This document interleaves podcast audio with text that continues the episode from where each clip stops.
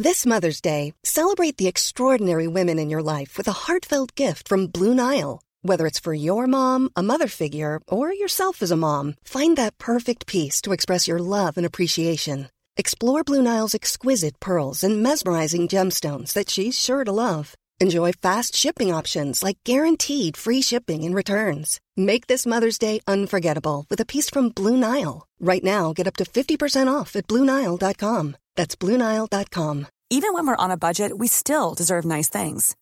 Quince is a place to scoop up stunning high end goods for 50 to 80% less than similar brands. They have buttery soft cashmere sweaters starting at $50, luxurious Italian leather bags, and so much more. Plus, Quince only works with factories that use safe, ethical, and responsible manufacturing. Get the high-end goods you'll love without the high price tag with Quince. Go to quince.com/style for free shipping and 365-day returns.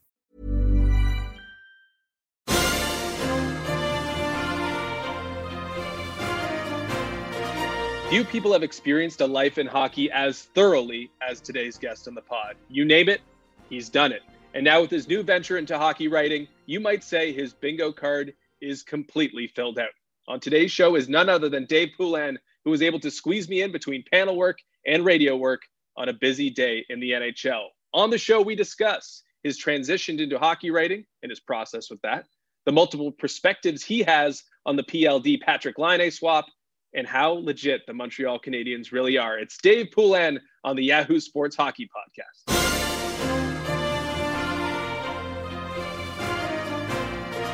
So many people in sports spend entire careers chasing that one dream job. A very select few have held, so many that they run out of room on their LinkedIn pages. And in that group is my guest today. It's the one and only Dave Poulin. Pooley, how are you? I'm doing great, Justin. Thank you.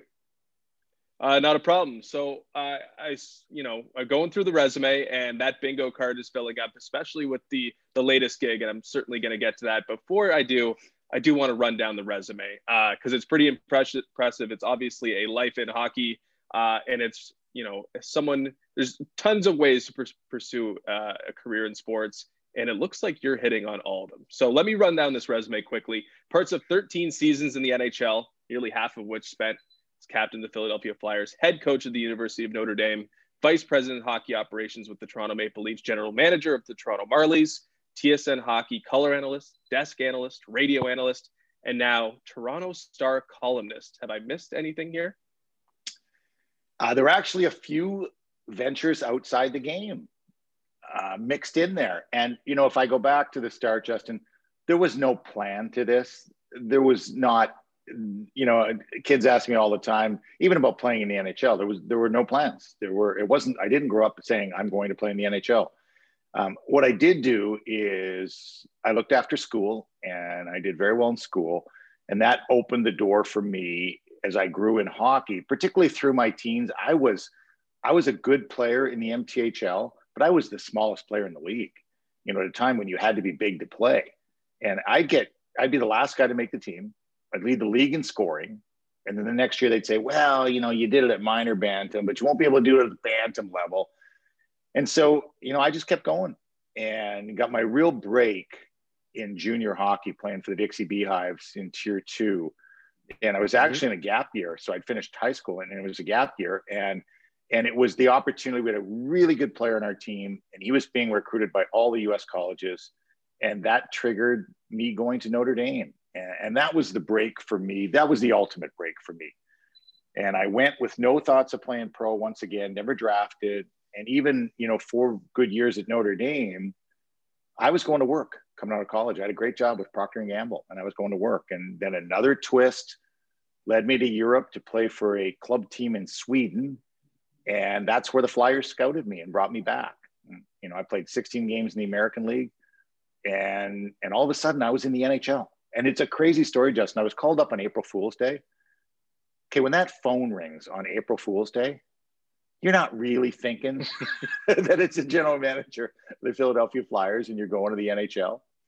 But I think, you know, the one lesson for me through the whole thing, all the way through, all the different challenges, all the different sort of steps I've taken is to keep going and to do what you enjoy doing. And I've always looked for new challenges. and and not it's not like i didn't it wasn't that okay i've mastered this challenge i need a new one it was that i enjoy doing different things.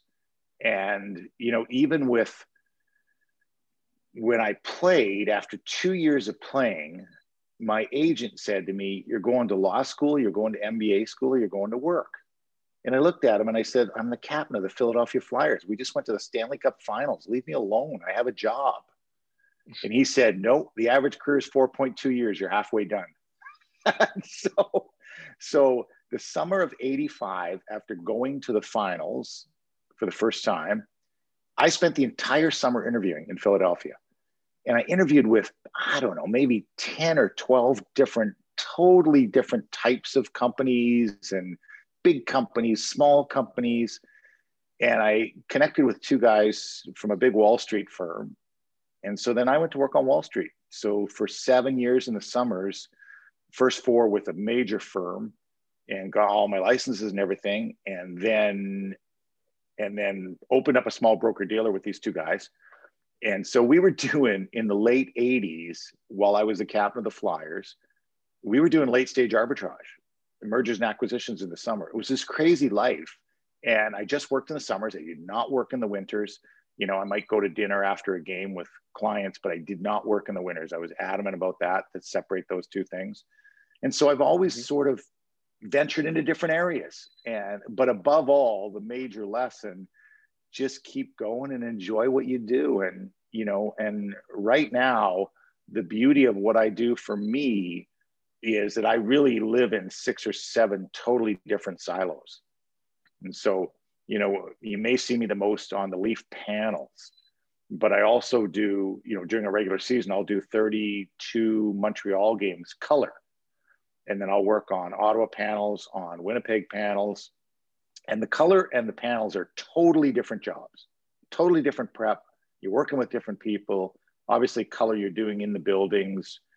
Um, but then, you know, I love doing Gino Reda's show, which is a different type of prep. I'll do Sports Center the radio I really enjoy, and because that's just a chance to free flow, and and then you know now the writing has popped up, and that's a totally different challenge and a different venture. So I like the fact that when I get up in the morning, I, I've likely got a different job than I had the day before.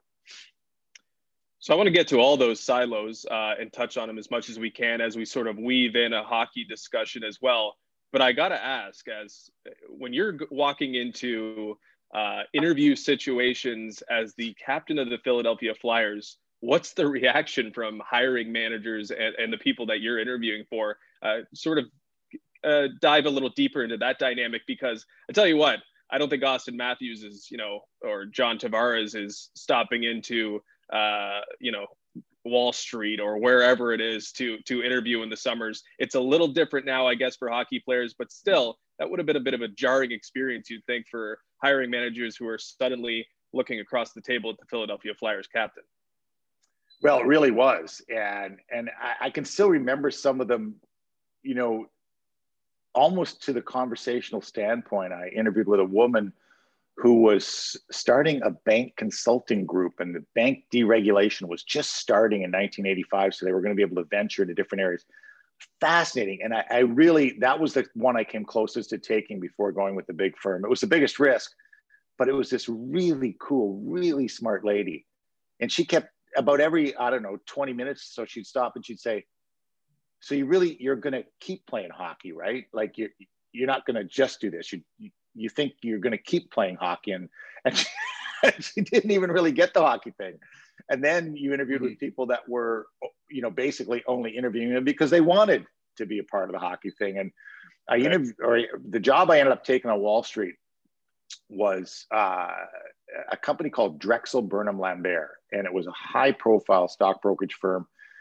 And and they were the originators, Michael Milken of junk bonds, and so they're really high profile and always under the spotlight. And, and I interviewed with Tubby Burnham, the founder of the firm, and he looked at me at one point and he said, you know, we're starting to get a lot of bad press here on Wall Street. You know, we're doing some radical things with this junk bond thing. And he says, What do you think about bad press? And I looked at him. I said, Mr. Burnham, I'm the captain of the Philadelphia Flyers. I know all about bad press. And he just laughed. He goes, I've never got an answer like that before. So I think it was part of the weave. You know, people are intrigued. I think when they can't separate the player on the ice from the player off the ice, even even work aside, just from a personality standpoint. When you meet someone off the ice, Justin, you, you know you're sort of intrigued because you know their identity by how they play. Mm-hmm. And is there a correlation off the ice? Sometimes there is, sometimes there isn't. Some of the, you know, you know, like people ask me a lot about a former teammate in Ron Hextall. And I'll say, look, he's the quietest, calmest, most measured person off the ice, um, low voice, great father, great husband. Great, and they look at me like, come on, really? say, well, there's a separation between the two. And I think it's the same way when you were interested in what other people did from a work standpoint. That's that's very similar. And you know, they were intrigued to, to see, but once again, I wasn't a kid who grew up and said I'm a hundred percent, you know, one-dimensional person hockey player, and that's all I can do or want to do. Mm-hmm. So I mean, that's obviously fascinating. I mean, that's such a unique experience for a hockey player to be doing that. And maybe it wasn't all that unique at the time. I mean, I'm sure there wasn't uh, too many of you guys who were knocking on the door on Wall Street while you were in your playing days. But obviously, uh, things are a little bit different. But I think maybe, you know, we see a lot of players transition into a second career, but rarely we see hockey player transition to hockey writer. So I, I, do want to get to that one silo, and that's obviously one that I want to uh, start with because it's your newest challenge, and and I want to know what what motivated you to take on hockey writing, to enter the far from glamorous world of hunkering down behind a laptop, considering the use of commas, semicolons, colons, uh, and producing columns for the Toronto Star. I mean, why take on this challenge? Oh, that's a great question. Sometimes I've asked myself that already, um, but really I haven't you know, before I did it, a, a good friend of mine um, that I'd been involved with looking at some business stuff over the past number of years um, got involved at the at the upper levels with the Toronto Star. And he called me one day and he said, Yeah, we're looking at changing some things. What do you think about writing? I remember I actually looked at the cell phone and I'm like, What do you mean writing? Like, he said, Well, what about writing a column? And I said, About what? And he said, Well, whatever you want. And I said, You mean like a sports column? He said, No, sometimes or sometimes not. Just, you know, because of just what we've talked about today, what they were interested in was my perspective on things and how how I might look at something differently. And so we we chatted at length and, and I hung up and said, ah, that was a really strange phone call, which is the first time I've got a strange phone call about something. And and he and he said, uh, you know, just check back. And so I gave it some thought and I checked back and I said, you have me intrigued. And I said, here's what I'm, here's what I'm willing to do. I'm willing to try writing a handful of columns, just about anything I want to. And, and then I'll see if I can get a feel for it and then we'll talk. So I did. And I wrote six columns and just, and I mean different stuff. One was about um, US Thanksgiving um, you know, my first U.S. Thanksgiving and what that was like down there and how it was so different. And, you know, I thought it was a perfect holiday and so totally different things. Right. And then I sent them into him and he said, okay, this, we really like this. This is a totally different perspective. We really like this.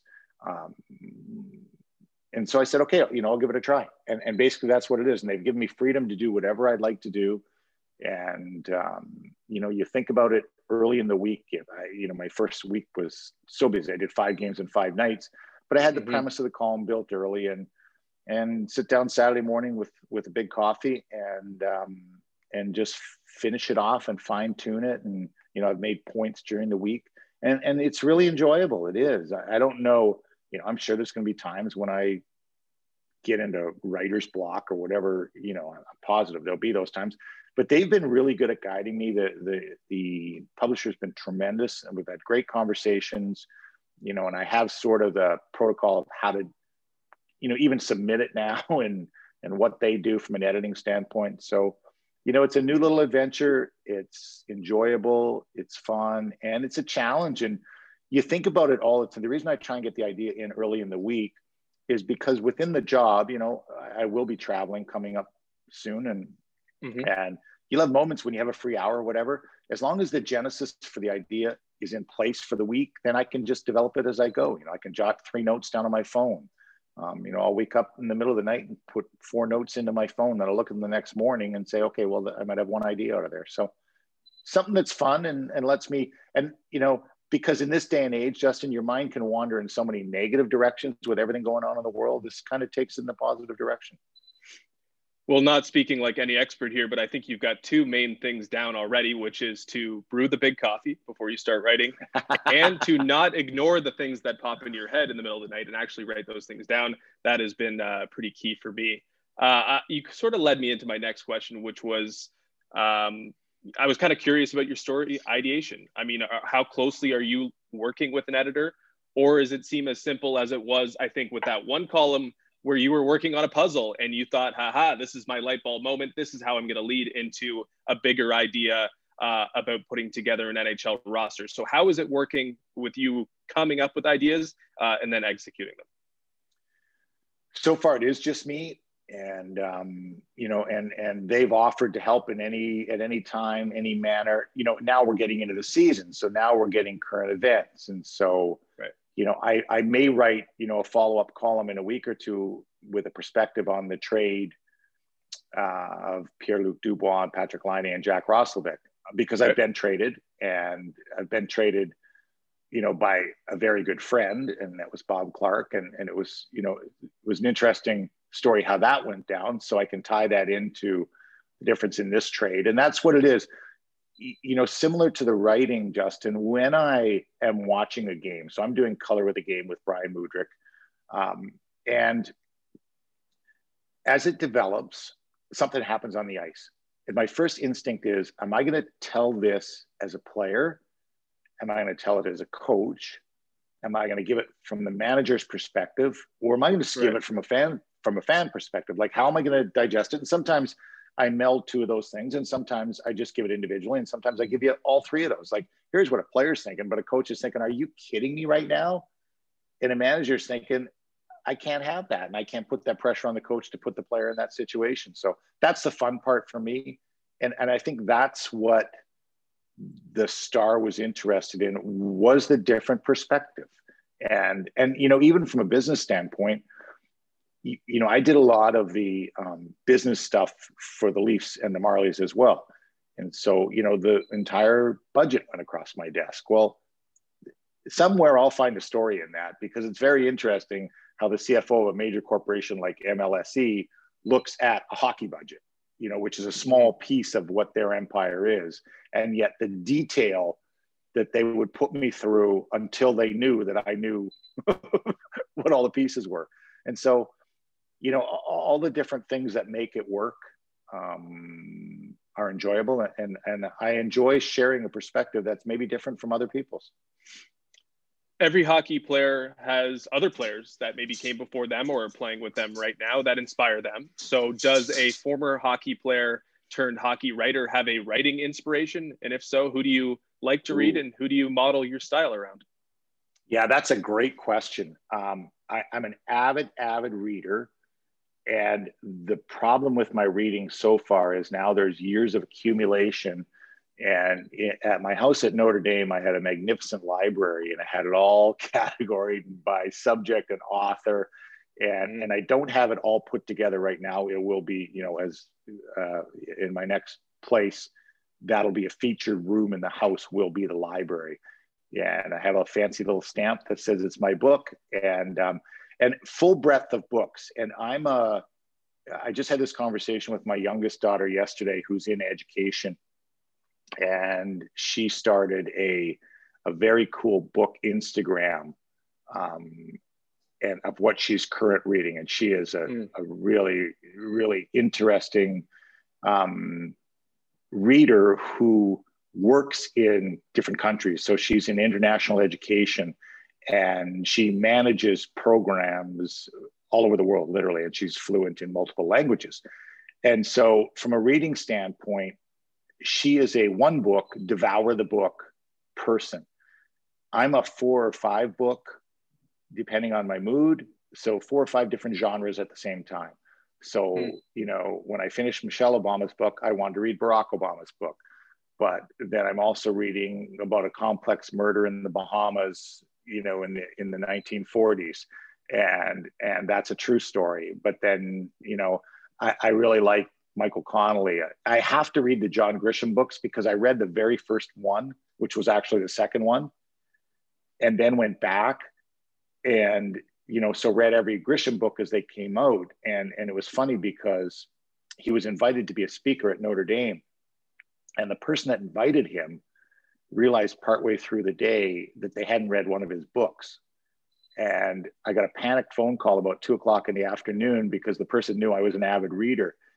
And he said, You know, I've got coffee with John Grisham at four o'clock. Can you come? And I'm like, Of course I can come. so to sit down and talk to a writer like that, and uh, I had some questions for him, and I pushed him a little bit technically. just out of just out of fun because I had questions on on how he went through the process. So you know, all the way across the board. I'm interested in reading. I love a well written book. Um, a lot of fiction, but um, usually almost one of each. Biographies are great. Um, you know, an interesting business book, and it. So whatever's going, and and but I always try and pull something out of them that correlates to my life or to hockey. Right. Like I can I can find a hockey story in any book about some similar situation. And that's kind of fun too. But I was an avid reader as a kid. I grew up in Timmins, Justin, and I can remember the first novel I read about pro sports was a book called Instant Replay by Jerry Kramer. Hmm. And he was the right guard for the Green Bay Packers. And he wrote, you know, he was a current athlete who wrote that book, Instant Replay, about the great uh, Vince Lombardi Packer teams. And so I was probably eight years old at the time and remember devouring it and just thought, you know, this is the greatest thing in the world. A football player is writing a book. Well, I don't want to suggest anything that might cramp your daughter's style, but when you get that library going, I think the Dave Poulin book book club is a pretty good idea. Just just another project, another project you might be able to consider uh, taking on. Last question on your uh, your uh, approach to hockey writing. What is the biggest challenge that you're facing uh, as you get going here with, I believe, your five columns in? What is sort of the biggest stumbling block uh, that you're running into uh, in producing these columns? It gets too crowded. I want to put too many thoughts into it, and I've got to pare mm. some stuff out of it. And I'll, what I'll think is pertinent to the column, they'll remind me really is a column unto itself at some point and so I'll drop, you know, a nugget in there, um, you know, about the National Development Program in Ann Arbor, and they'll say, well, that whole development story is a different animal that we can, you know, we can approach at some point. And right. so I think I get these points down, and you know, you're limited with size of column. At first, I thought it would be a problem that I wouldn't be able to get it enough words, and now they're actually asking me to pare it back. And mm-hmm. so which is a good problem to have. But so you take pieces out and you put them, you know, over to the right on the shelf and say, well, that might be a column unto itself. And, and it's really organizing the thoughts and trimming them down because I'll get excited about something and I want to I want to say it seven different ways instead of saying it two different ways really well. Exactly. I, I think that's uh, that's a problem that I guess every hockey writer or any writer, any sports writer is sort of dealing with. The word count is is definitely something that you have to uh, uh, navigate around. But I'm already seeing some polish in the five columns I've read, and I'm a little jealous of, of that as well. Well, so, thank uh, you. I appreciate let, that. Uh, no problem. Let's. Uh, you mentioned the perspectives uh, that you had, and whether you're trying to figure out which way to tackle a certain topic based on your experience as a player, coach, executive, analyst. So, in the wider hockey discussion that I want to have with you, uh, I welcome you to put any any hat you want on to sort of approach uh, the topics that I'm going to throw at you. But I think maybe with looking at the Pierre Luc Dubois, Patrik Laine swap, it would be best if you put on that 13 year veteran, former captain, Claire Pooley hat on. Uh, because there's a couple of interesting things that have fallen out of sort of the, the discussion around that trade and, and how those teams handled those certain situations. Uh, I think one thing that was interesting was Blake Wheeler expressing regret on how he handled Laine and their time together. Mm-hmm. I was during, you know, Tortorella and Dubois clashing at the start of this year. I wondered about Nick Foligno's role so this is open ended, and I, I I want you to take it any direction you want. But could you describe maybe the difficulty of being in a leadership position when there is real turmoil in the ranks, especially involving young players? Well, I was there. You know, I was there with the Flyers when there was significant turmoil. I mean, um, you know, we had a tremendous player in the dear departed Brad McCrimmon, who, you know, all, always had, I guess, a brush with management, but it had gone back to the fact that he and Bob Clarke had played together and, mm. you know, may not have been on the same page then. So now the guy that you weren't on the same page with in the locker room is now the general manager. And, and Brad eventually got traded to Calgary where he won a Stanley Cup. And I don't think our team was ever the same after it and you know so and i would have conversations with clarky about those things. Um, ron hextall didn't come to training camp uh, after his big year so it would have been 88 he 88 or 89 one of those two years. He didn't come to camp and he wanted a new contract. He signed a long-term contract and wanted to get out of it and and so then you're in a delicate position you're you're almost brokering it between the two you're not playing the role of agent but you're i guess trying to play the role of common sense between you know two parties that are involved. I, I was there, you know, in Winnipeg. I covered them in the conference finals, so I was around the team quite a bit. And as well, I did color one year. I think I did about ten or twelve games for Winnipeg, so I had a pretty good feel for a young Patrik Laine. And anybody that's that gifted, their initial rub. So, what would Blake Wheeler be looking at? Blake Wheeler was the fifth overall pick in the draft to Arizona. A lot of people don't realize that, Phoenix at the time, and had a hard road to get to where he was. Played in his first All Star game, I believe, at 31 years old. And so, how do you think he would look at a Patrik Laine who steps in and, you know, and then, you know, blows through the NHL, five goals in a game or whatever happens, 138 goals in his first four years in the league? You know, a guy who's 31 in his first All Star game, you're looking at like that's way too easy. You know, that shouldn't be that easy. And and and so they probably pushed and challenged him to round out his game, and and and he did. He was a better player in his fourth year than he was in his first year, and I think he's going to have a monster year now. And so it's the understanding, you know, and I'll guarantee you, you know, I was a better captain as I became a father because you understand and appreciate. You're more patient, and you know all those things come into play. But um, i think they're two different situations. I'm not sure what patrik laine you know wanted or didn't want with his original thought of getting out of winnipeg. And maybe it was as simple as i want to be on the stage myself i want to be the number one guy and he wasn't because of mark Scheifele, because of blake wheeler hey because kyle connor was coming hard but he will be in columbus if that's what he wished for he will be the number one focal point in Columbus. And, and he'll get to, to now, he's better prepared now, four years later, Justin, than he would have been, you know, when he stepped in. For sure, he is better. And, you know, from Pierre Luc Dubois, I thought what John Tortorella said the day after that incident, you know, where he benched him was magnificent from a coach's standpoint. Just, it was so pure. And he said, a coach doesn't go into a game deciding that he's going to limit a really good player's minutes. Like that's a crazy thought. Torts mm-hmm. as competitive as he comes, he wants to win the game, but he's not going to let one player take down the structure of what he's put in place in Columbus. And I would love to play for Torts, by the way. I would have, I would have loved to have played for a coach like that, because there were some nights. You talk about my role as a captain. Some nights when you were frustrated trying to demand it of your teammates. And you know you were looking at the coach and wishing he would grab one of the players. And we would do it. We did it a lot more i think in that day. I had a really good group of guys around me.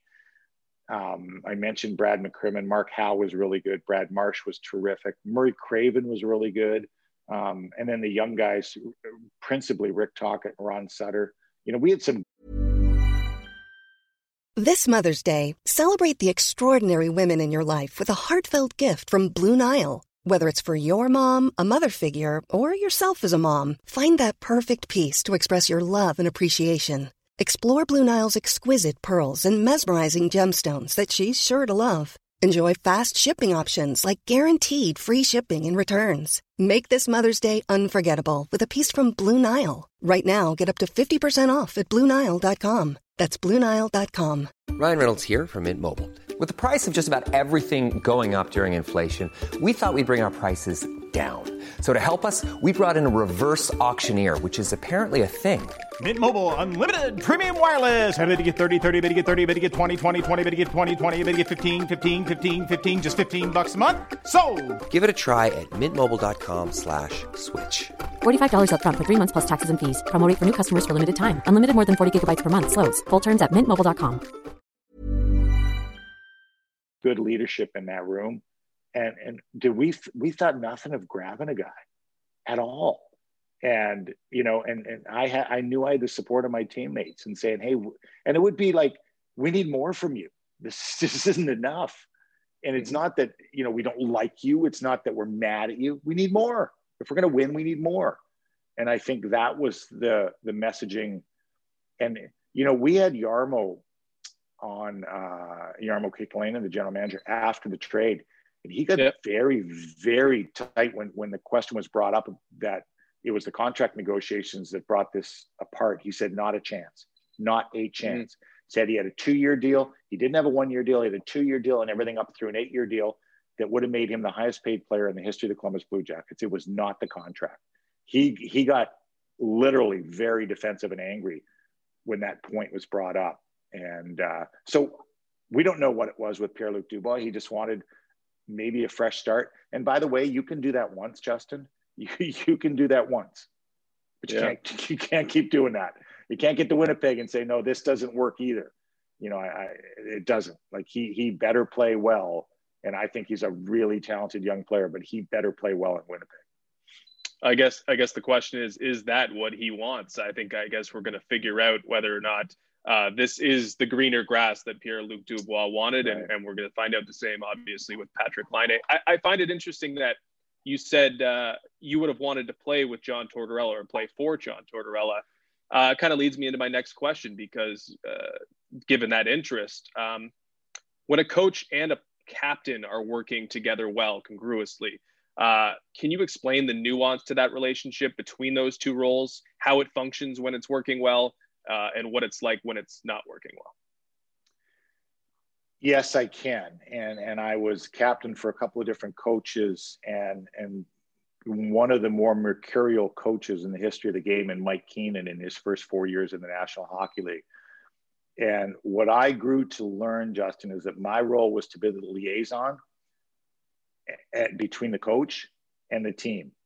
But Mhm. that you couldn't be perceived by the team as being too close to the coach because then you were you were them and not us.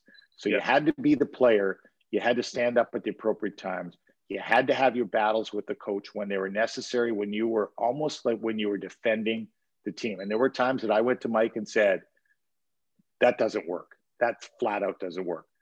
But I would do it quietly. I would do it one on one. And and he was respectful of that. We had a complex thing going on there though, Justin, because prior to his retirement, Bob Clarke and I had been best friends and roommates.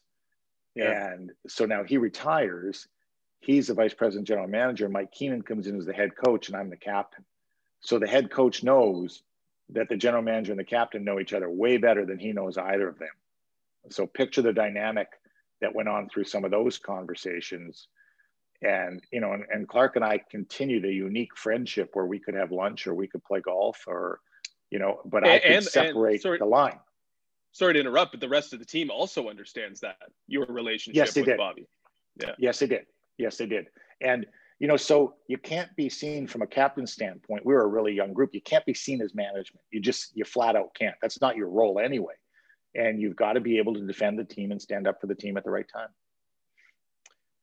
Laine and Dubois, they're going to be inextricably linked, I think, for the remainder of their careers, or at least, uh, you know, the next maybe five seasons or so, depending on what exactly happens. Uh, and I know the situations are different, but you were dealt one for one Ken Linseman back in the day. Can you describe what the dynamic is like between, or the relationship is between the player that you are traded for, especially when it's, you know, one for one in that regard, uh, like you were when you moved on to Boston? Yeah, I didn't really know Kenny. He had been a Philadelphia Flyer early in his career, but I really didn't know him. And and it was funny because his role on the ice was the agitator. We never had an encounter on the ice, never, mm. and it was just unusual. And we had a lot of respect for each other. And after we were traded, we ended up skating together in the summer uh, in Boston because he lived up in the area in the off season, and we really didn't. You know, he he didn't play in Philadelphia much longer after that, and so it really wasn't. I went from a team that was going to not make the playoffs for the first time. You know, like I made the playoffs 13 out of 13 years. I was, you know, very very fortunate.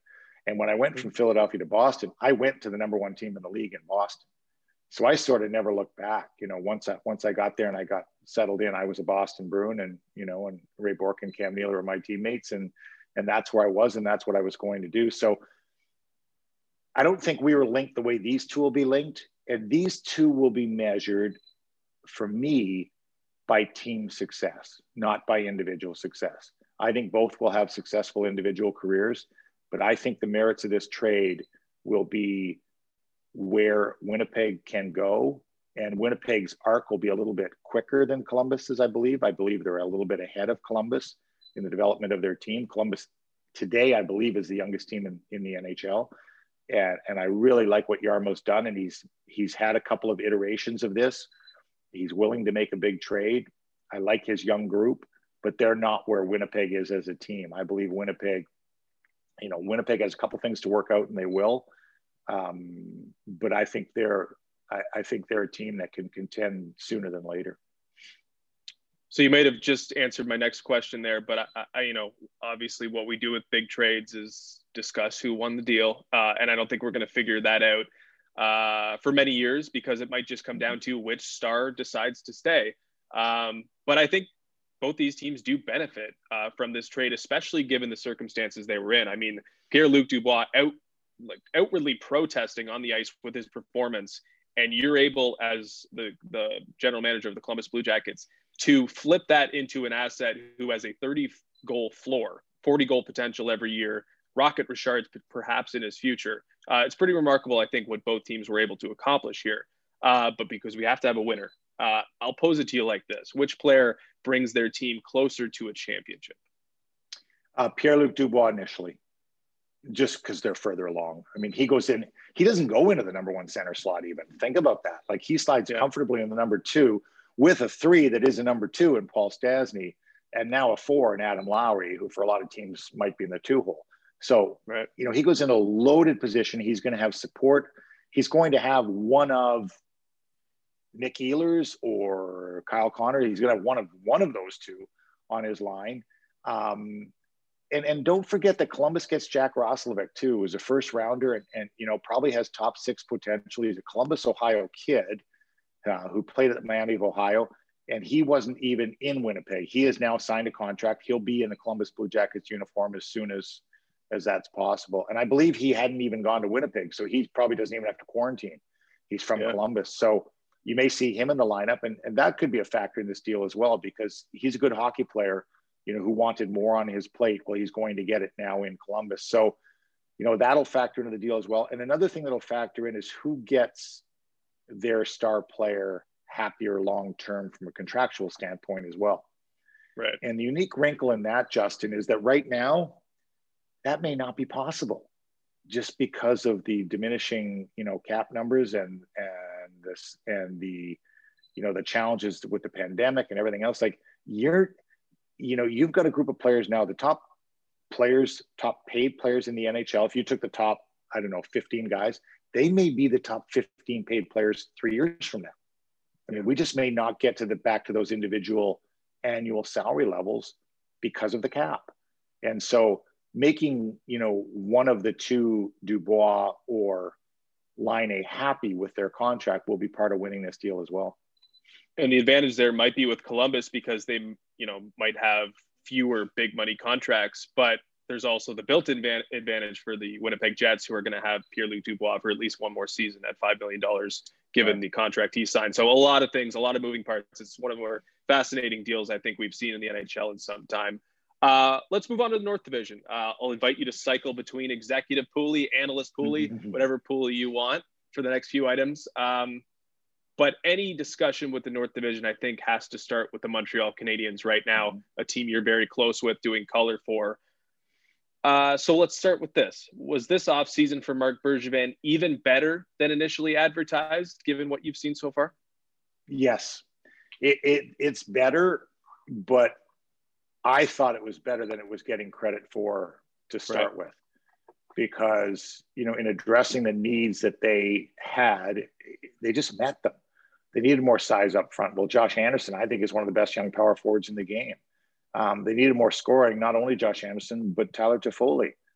And then on defense, I think the lessons of playing against Pittsburgh and Philadelphia were magnified last year in the play-ins and the playoffs because they were really hard to play against in front of their defensive net and protected Carey Price. And they went out and got more of it. Like Ben yeah. Shea Weber, those are nasty guys. Well, they went out and got Joel Edmundson, you know, who's six four, Maybe nastier. He might be nastier. And Jeff Petry's got a nice, nasty edge to him, I think, because he sat and watched Shea Weber do it for the last handful of years. And the young kid Romanov, Alexander Romanov, is a handful. Like he's he is a handful. And, and Brett Kulak has settled in a really nice pro player. So their defense is that much better in front of their own net. Picture in front of the other team's net. You already had Brendan Gallagher. And now you've got Josh Anderson, who might also run you over besides, you know, causing you aggravation. And then you plug Corey Perry in on a given night. And, you know, who might say, Hey, have you ever tried this in front of the other team's net? because he knows every trick. Tricks, and tricks of the trade, so, right? Exactly. And then you can't understate the addition of Jake Allen. And Jake Allen emerged in St. Louis to be maybe the perfect complement to a really good starting goalie because Jake Allen at his best was when Jordan Binnington was the starter. And that's what he's dealing with right now. So he doesn't have to relearn that role. And and you know, he's he's off to a really good start, but I think he's going to be really good right through that. And and don't forget when you made the deal for Jake Allen, you made the deal for Joel Edmundson, you had to also get contracts done. And I think Marc Bergevin's contractual work this year, including getting Jeff Petry, you know, extended. Brendan Gallagher, Gallagher yeah, Brendan Gallagher extended is has been really, really good. I, I think Marc Bergevin has had an excellent summer because he addressed he didn't just address the needs, he addressed the exact needs they had. And the only way they know those exact needs is to have stumbled like they've stumbled. And that's the part like, you know, now you look at a team like Montreal and say, well, we want to be like Montreal. Well, mark's been there for eight plus years. I mean, this just mm-hmm. hasn't happened overnight and it takes time to know what you need. He knew what he needed, and he was able to go out and get it. There is an advantage too to signing a lot of contracts this summer, or yeah, we talked about before the McDavid boom, signing contracts. Team like the Boston Bruins getting Brad Marchand done, mm-hmm. David Pastrnak done for really reasonable deals. There's a little window here where if you sign the majority of your contracts between, I guess, 2016 and 2020, you're paying premiums. Marc Bergevin, with changes this offseason, obviously with the the trajectory of the salary cap, maybe getting these contracts done, Gallagher, maybe a little cheaper than they normally would. And that sets you up not only right now in the long run, though. Uh, but you're right. I think uh, I, I like what Montreal did in the offseason a lot. I think I like it even more now because there's the individual impact of these guys, a Josh Anderson, a Jake Allen, a Tyler Toffoli, and there's the associated impact as well. What Josh Anderson has done for Nick Suzuki and Jonathan Drouin, who looks like a different player, what Tyler Toffoli's doing for all assets, special teams, five on five, what he, how he can help Kotkaniemi, what Jake Allen does for Carey Price, allowing him to sit, and then Joel Edmundson is you know leading plus minus with Jeff Petry, and Jeff Petry, all he needs to be in is a, a situation that favors him, and he might dominate the game for uh, Montreal in his minutes. So uh, there's the impact, the individual impact, and then what it's doing for the rest of the team. I think that's a big thing for Montreal. Um, and I think that's a really underrated point. I really do. Like, like if you gained Jonathan Drouin with Nick Suzuki and Josh Anderson, because you didn't really have him anywhere near the extent of what he could be. And so I yeah. think that that extended impact is really, really critical you played for two teams with strong established identities in Philly and Boston do you think the Montreal Canadiens established an identity with their offseason? And is that part of their success this year, this year so far? I think they did. I think it's not a superstar based system. It's simply not. In fact, um, as of you know, post six games, Nick Suzuki's played the most of any forward, slightly over 17 minutes. Nobody else has played 17 minutes. Um, every 19 players have skated for them this year. Every one of those 19 has a point. Like that's crazy. That's crazy. 16 different guys have scored goals. And you know the balance that that provides and especially in what is going to be a crazily compacted season and you haven't seen you know the impact of it yet you'll start to see it now you know you're six eight ten games in you'll start to see travel impacted but what you don't know is what the second period of a game when a forward gets overloaded does in the first period of the next game or mm. you know it may not be a direct effect but there may be effect and you say well they're young guys and well, you got some forwards that are playing 24, 25, 26 minutes a night. That's going to wear on them. I don't care how old they are. Um, it'll have an impact at some point. And and and that'll be the challenge as we get into this. And that's I think where Montreal's biggest advantage is. Do you do you subscribe to the idea that they're zigging instead of zagging in the North Division, and that might be to their benefit uh, when all is said and done here? How, how or zigging, zigging, zigging while everyone else is zagging. You mentioned how they're you're more of a balanced team, 17 minutes yeah. a night max for the Stars, while everybody else is riding their horses, and and it hasn't necessarily been, uh, you know, complete track meets, run and gun, but they're playing a different game it seems than the other six teams at least want to or have to play based on the way they're constructed. Yeah, and I don't even think that was conscious, but but it's a good point. You know, like Winnipeg starts out of the gate. I think Scheifele played 26 the first night.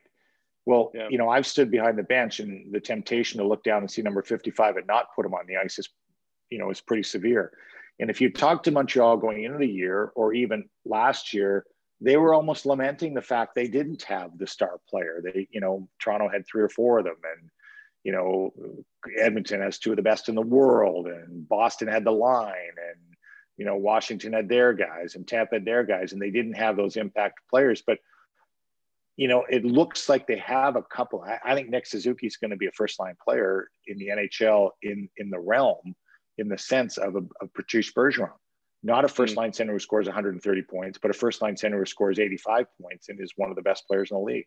So they're going to be different types of players, but but that is different from what a lot of teams are doing right now. Vancouver's pretty loaded up up top. Um, Calgary probably maybe the most like Montreal in terms of balance, even though Gaudreau and Monahan would say otherwise. Um, but mm-hmm. they've probably got, you know, they might have the best balance. Winnipeg now might have a different type of balance.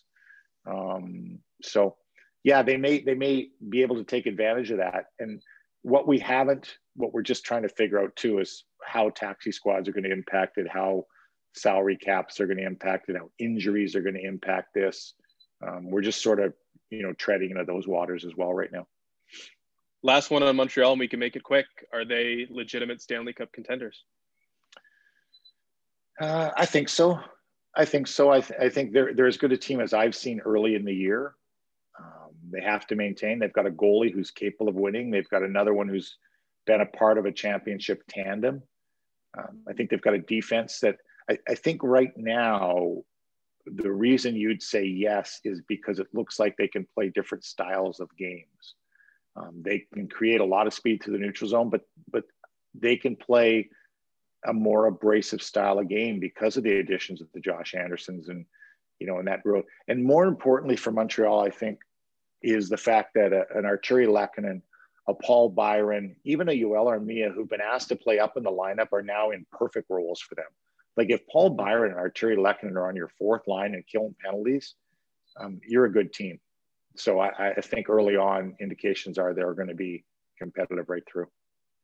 Okay, let's hit on a couple other headlines in the North Division. And if we're up against time, Dave, you can let me know at any point. Um, I think we should start in Vancouver. Um, obviously it's been a difficult start, a big, big win. Uh, maybe I don't know if it was a statement win.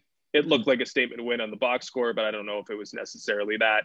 Uh, obviously, a big week with three games uh, at home against Ottawa, um, but it's it became crucial this week because of their terrible start.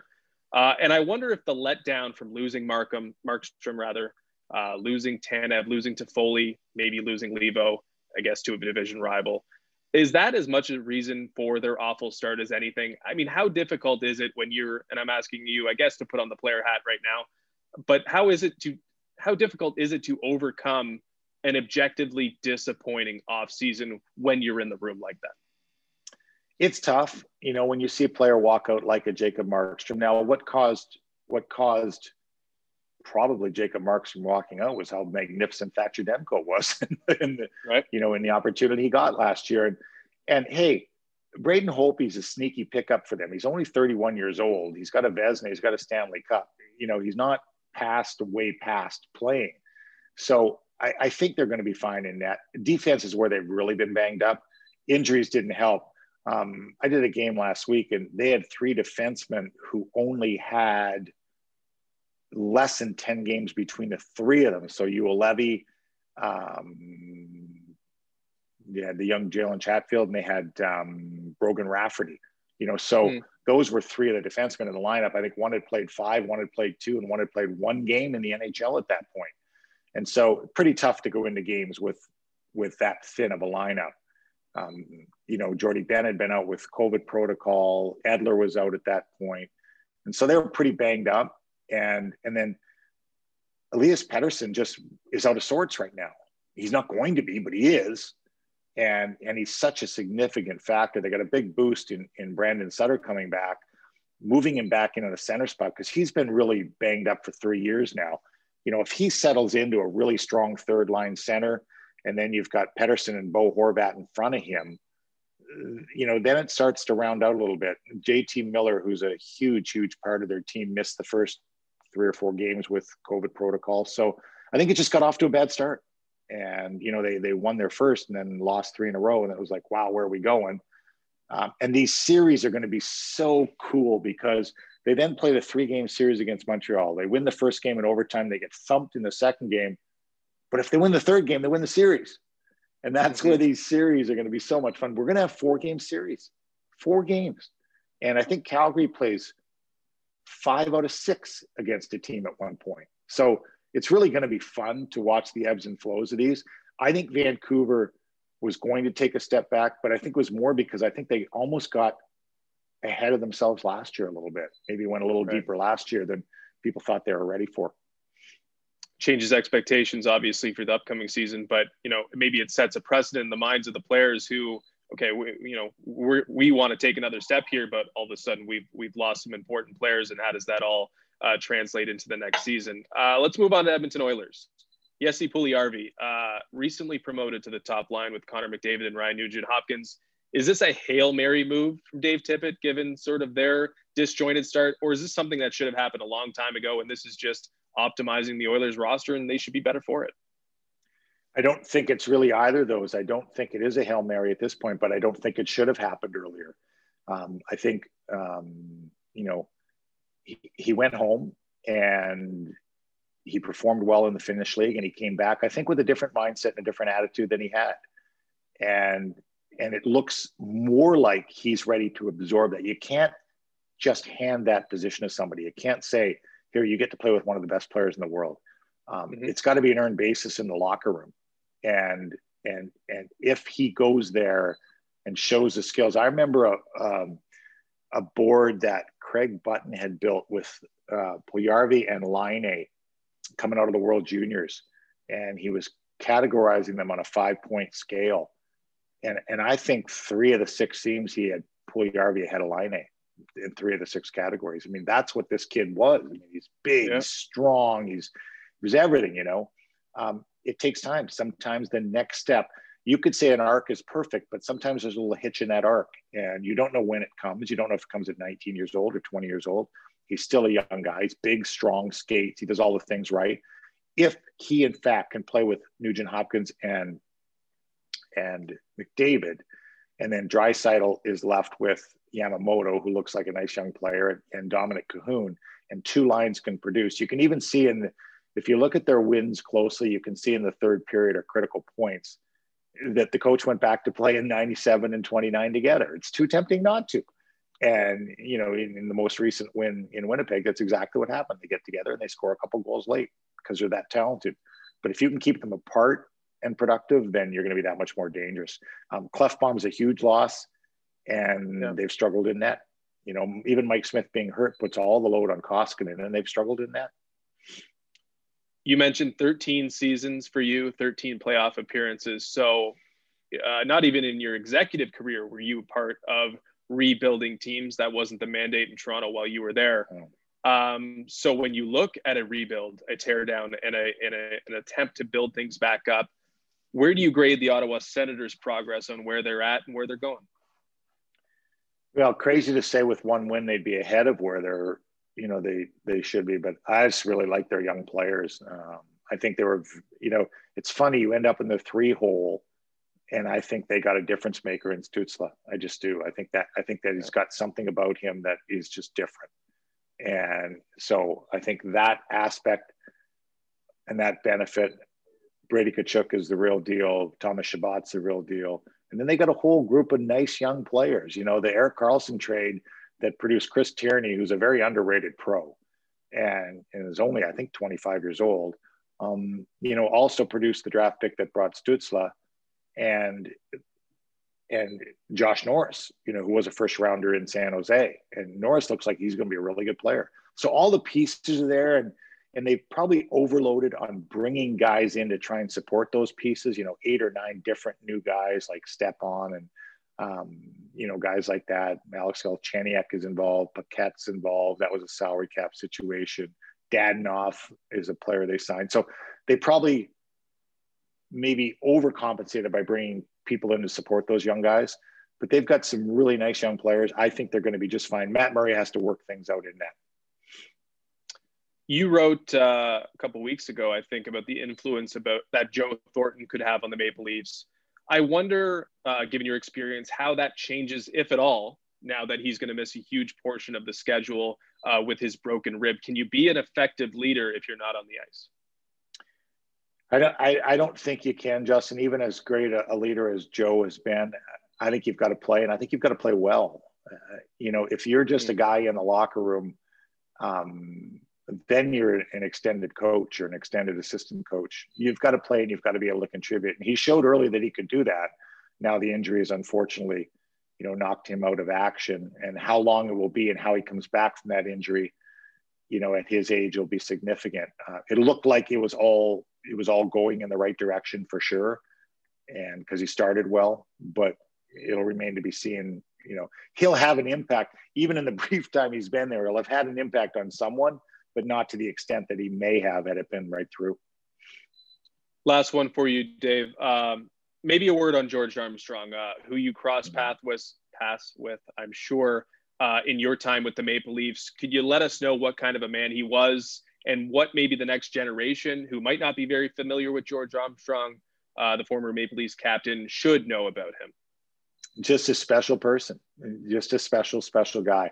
I worked with him for five years and didn't really know him coming in. Obviously, knew who the legend was growing up as a kid, and you know, um, knew guys that had played for him with the Marlies, knew guys that had played with him with the Leafs, and and there were a number of people that worked with him. And I've talked to them over the last day, and just the impact he had on them, and the positive atmosphere that he brought, the smile he brought, the energy he brought. When he walked in our offices, you knew it. I mean, you, you didn't have to see him you could feel him coming and feel the energy he brought. So just a special, special person is the best way to put it. Pulley, I'd say I'm looking forward to what's next, but at some point the plate has got to be full. Uh, it probably is today.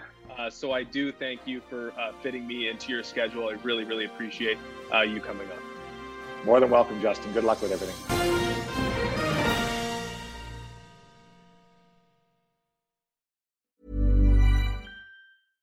Even when we're on a budget, we still deserve nice things. Quince is a place to scoop up stunning high-end goods for 50 to 80% less than similar brands. They have buttery soft cashmere sweaters starting at $50, luxurious Italian leather bags, and so much more. Plus, Quince only works with factories that use safe, ethical, and responsible manufacturing. Get the high-end goods you'll love without the high price tag with Quince. Go to quince.com/style for free shipping and 365 day returns.